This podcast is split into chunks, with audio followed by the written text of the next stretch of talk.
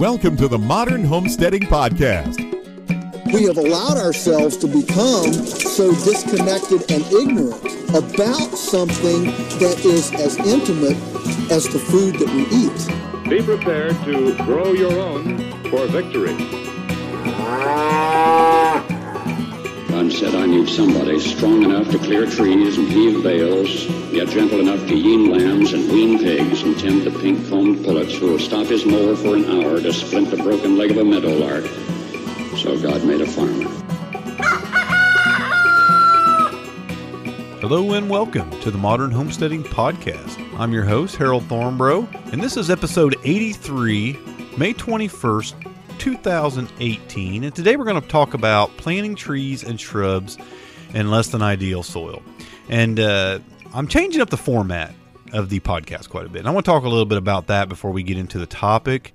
Um, what you're going to get is more and less. You're going to get more podcasts per week for a while and they're going to be shorter podcasts. I'm going to be. Uh, I took some questions and answers in our Facebook group. That'd be the Homestead Front Porch Facebook group, uh, the Facebook group for this podcast. A few weeks ago, uh, I guess it was uh, about three weeks ago now, and I was going to do a full episode of Q and A. I got a lot of questions. I got like 20 questions, and and you know it was kind of overwhelming to sit down and do all those. And um, and the reason it's overwhelming is I don't have these big blocks of time to kind of carve out to do these podcasts. And, and to be honest with you, the, the podcast in general, when I do a longer one, is it's hard to, to sit down and, and usually takes a few hours to uh, from start to finish, show notes, uh, recording, editing, posting, getting everything up. And I thought, you know what? I wonder how much better it would be, and I'm going to try it for a while. Uh, it would be to um, to do three short episodes a week, and I'm talking like 10 to 15 minute range, shorter shorter episodes, more of them, and answer questions. Take a question uh, or a small topic uh, per episode, and um, just uh, answer that and, and talk a little bit about that, and just try to give you more episodes per week. Some of you will like that. Some of you probably won't because you're used to listening to a longer show on a commute or whatever. But for my schedule, it's just probably going to work out best for a while to do this. I'll be able to record several episodes at, at, in a week and kind of tie them up for two or three weeks probably. And that's what I'm doing right now. And I just think it's going to work better for my schedule. Now, what I'm going to actually do, uh, our Homestead Forum membership community, I'm actually going to do the, the longer form podcast in there. So those the members of the Homestead Forum membership community are going to get more like the regular podcast. We're going to take a topic. I'm going to have all the updates and you know the homestead updates and all that stuff. And that stuff's actually going to go into the into that um, that show that I do uh, for that group. So um, if you're interested in that that community, you can go to thehomesteadforum.com thehomesteadforum.com and there'll be a link to that in the uh, in the show notes for this episode.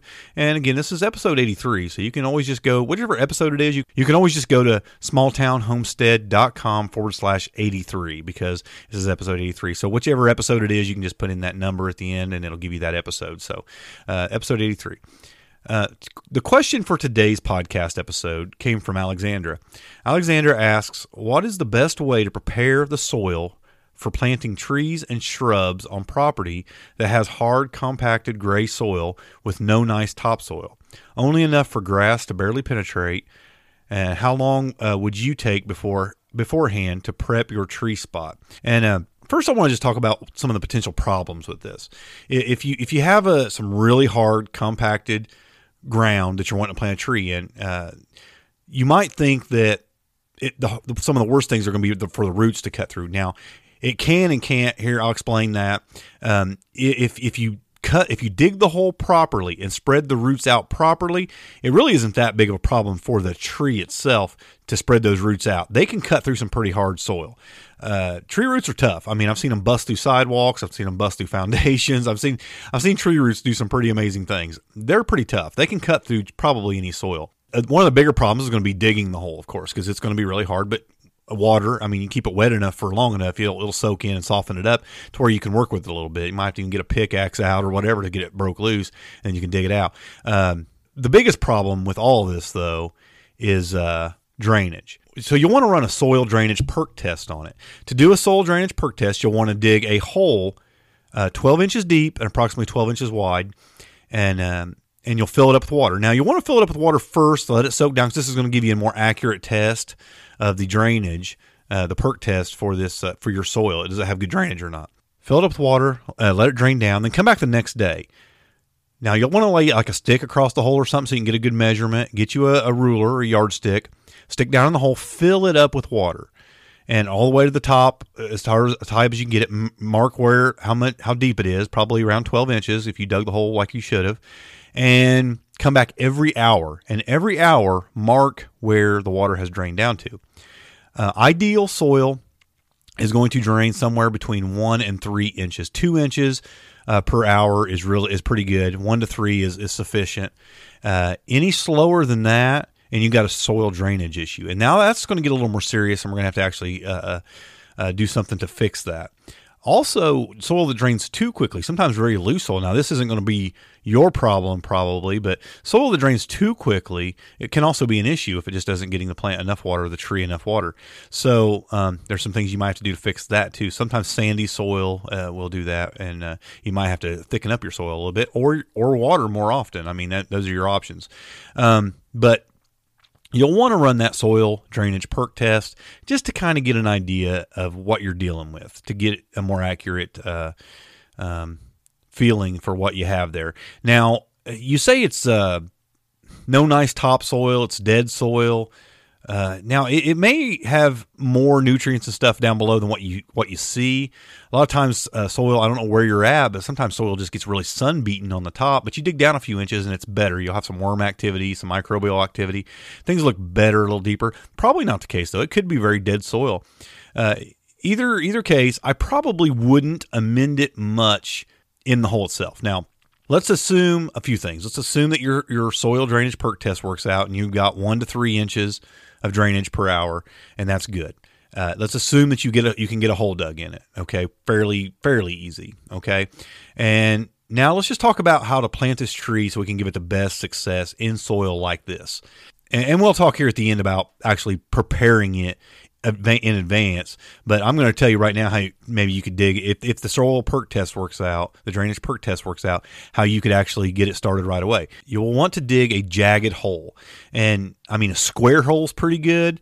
Round holes very bad, especially in hard compacted soil, because you're, what you're going to do is you're going to get your roots growing in a circle. It's going to hit that, they're going to turn, they're going to grow into a circle. So a square hole's good, a star shaped hole's even better, but you want it extremely jagged, as jagged as you can get it, approximately uh, two to three times the size of the root ball.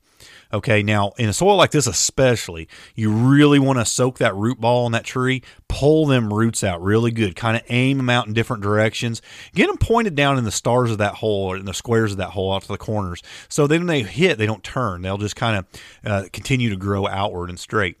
Also, one of the one of the biggest problems I see with people planting trees is they plant them too deep. Even in soil like this, uh, you got to be careful not to plant too deep. If this soil it does have decent drainage. Uh, you don't have to dig the hole super deep. It, you, what you want to do is have the root flare exposed to the top of the ground. So, right where the roots start coming away from the trunk, that right there should be at ground level. They should be exposed to air. So, really, you're talking just a few inches deep. It does not have to be a deep hole at all. And really, you can't tell that without separating a root ball and really washing that root ball off. Because a lot of times at the nurseries, they'll plant them trees all the way up to the graft uh, where they grafted the tree together. And a lot of people bury them as deep as that graft. That's a big no no. You don't want to do that. A tree can survive, but it's always going to be stressed when you do that. So plant it shallow, uh, get them roots spread out, get that root flare exposed, and and that's a good start. Now, when you're backfilling, I I even in soil like this, I probably wouldn't amend the backfill. I would fill this thing in with the soil I dug out of the hole. Reason being, this tree is going to have to adapt to that. And if you put in soft soil around the tree, really soft, different soil, it's liable to have some problems adjusting to the hard soil. Uh, believe it or not, these trees get used to something, and when they hit something, it's like hitting a wall, and the roots will turn. So you want it to you want it to be used to the soil uh, that it's going to be growing through. So I would fill it back, fill it with the soil I pull out of it. Now.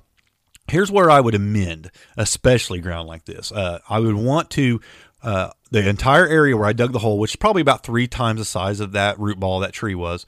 Uh, I'm, I'm going to I'm going to put down. I'm going to backfill all the dirt in. It's going to be laying level, and then I'm going to cover all that exposed soil that I dug out.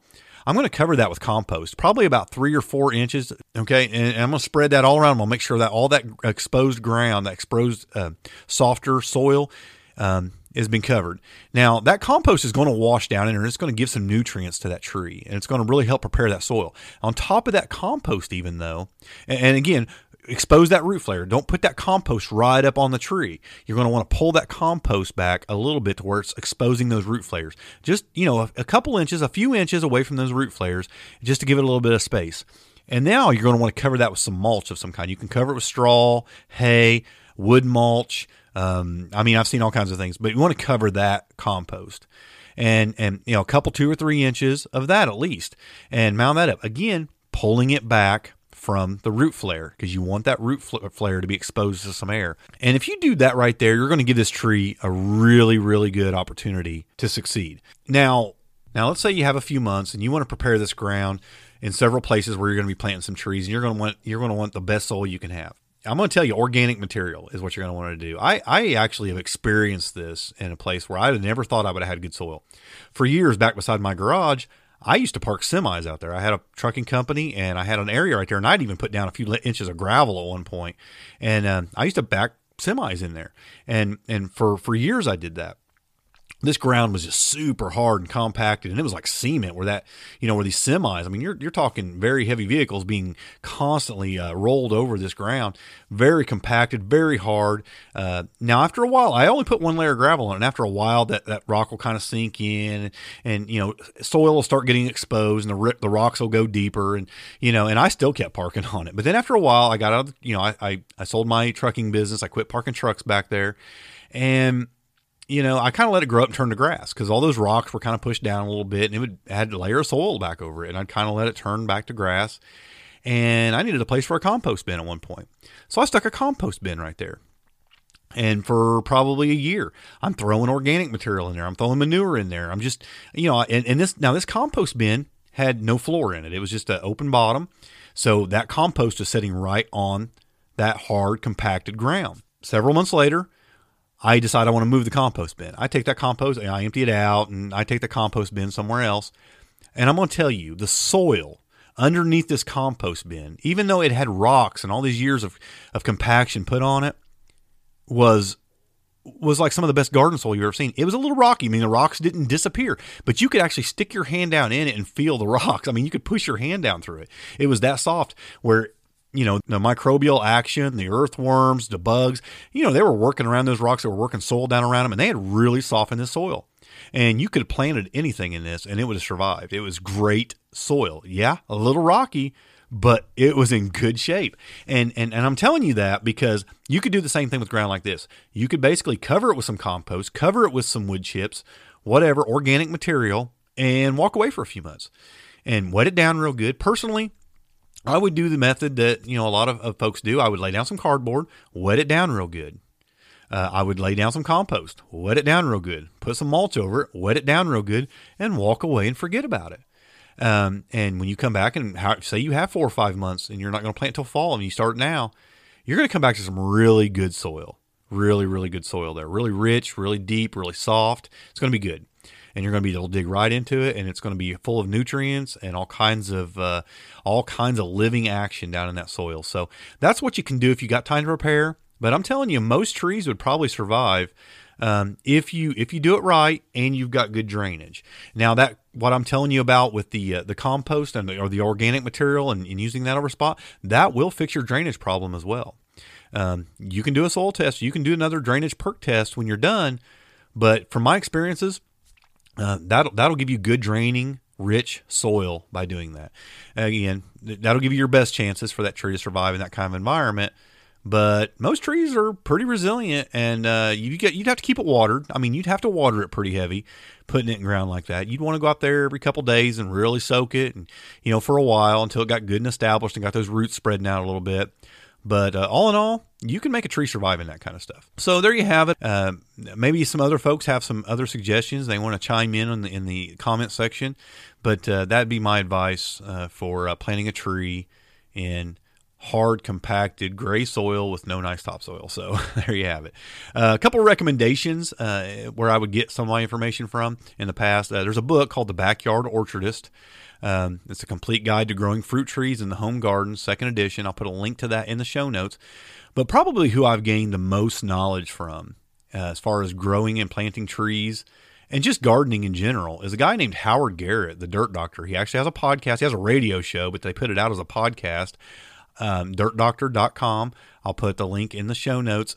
Uh, and this guy will tell you basically what I just told you about planting trees, about exposing the root flare, about you know digging a jagged hole. He'll tell you all this stuff the same way, but he has a ton of other great gardening information, and he does like a three hour a day show. so this guy is full of knowledge. Just a great gardener. Great. Uh, he's really into the organic um, growing methods, and uh, he has a ton of information. So I highly recommend checking him out for even more information on on growing trees, especially. I do want to keep the uh, the homestead life segment uh, in in even these shorter podcasts. Uh, that's a segment where I uh, on each episode I share something that's just better in my life because of homesteading. I mean, homesteading has changed so much in my life, and I want to share that with you and encourage you to just notice the changes.